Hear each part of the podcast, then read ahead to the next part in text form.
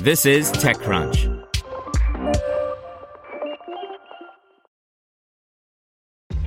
This episode is brought to you by ShipStation.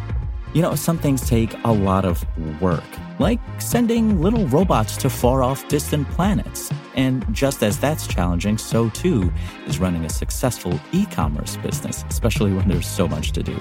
So I want to introduce you all to ShipStation.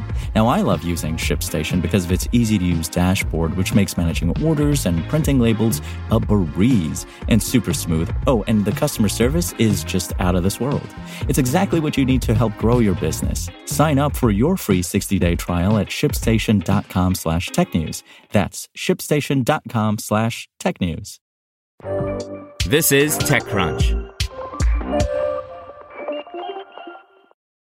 GoodOnes raises to help make sense of your mess of a camera roll by Haje Jan Kamps.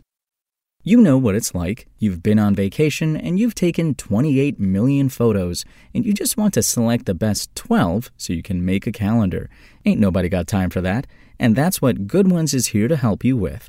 The app is in early access mode at the moment and just closed a $3.5 million round of seed funding to continue its march toward launch. In a nutshell, GoodOnes connects with your Google Photos or iCloud Photos account and helps you select the best photos from your enormous library of images.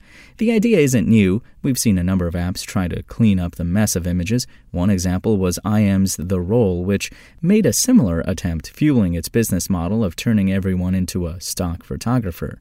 At least the Roll made sense as a marketing stunt for EyeEm's core business. What is less clear is how GoodOnes has a path to generating revenue.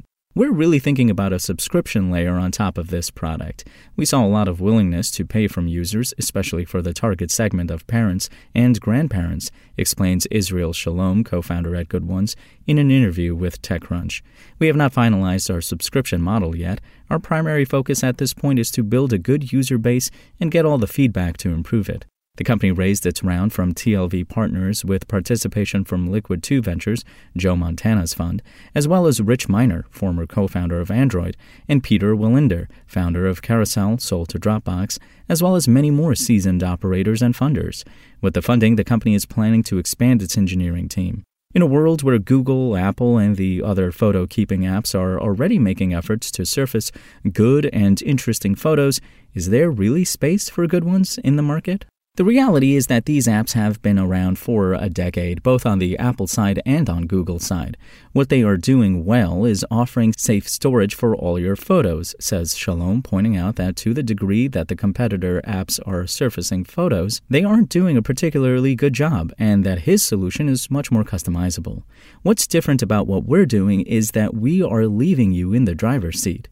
The app works by learning your preferences and using your swipe left, I love this, and swipe right, ugh, get out of my face, to train your tastes on an AI. From there, it starts creating galleries of photos that it thinks you like the best. The final gallery or album is created and presented back to the user. We're thinking that there's room for another big player here, the same way that Netflix is synonymous with streaming and Spotify synonymous with music, says Shalom.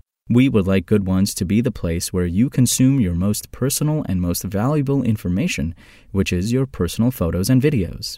With the creation of mobile platforms, we ended up delivering powerful computers, digital cameras, and streaming devices in everyone's pocket.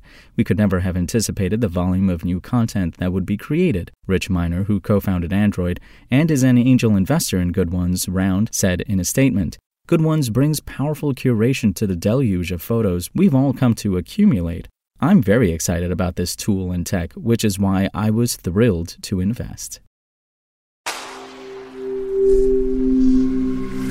SpokenLayer.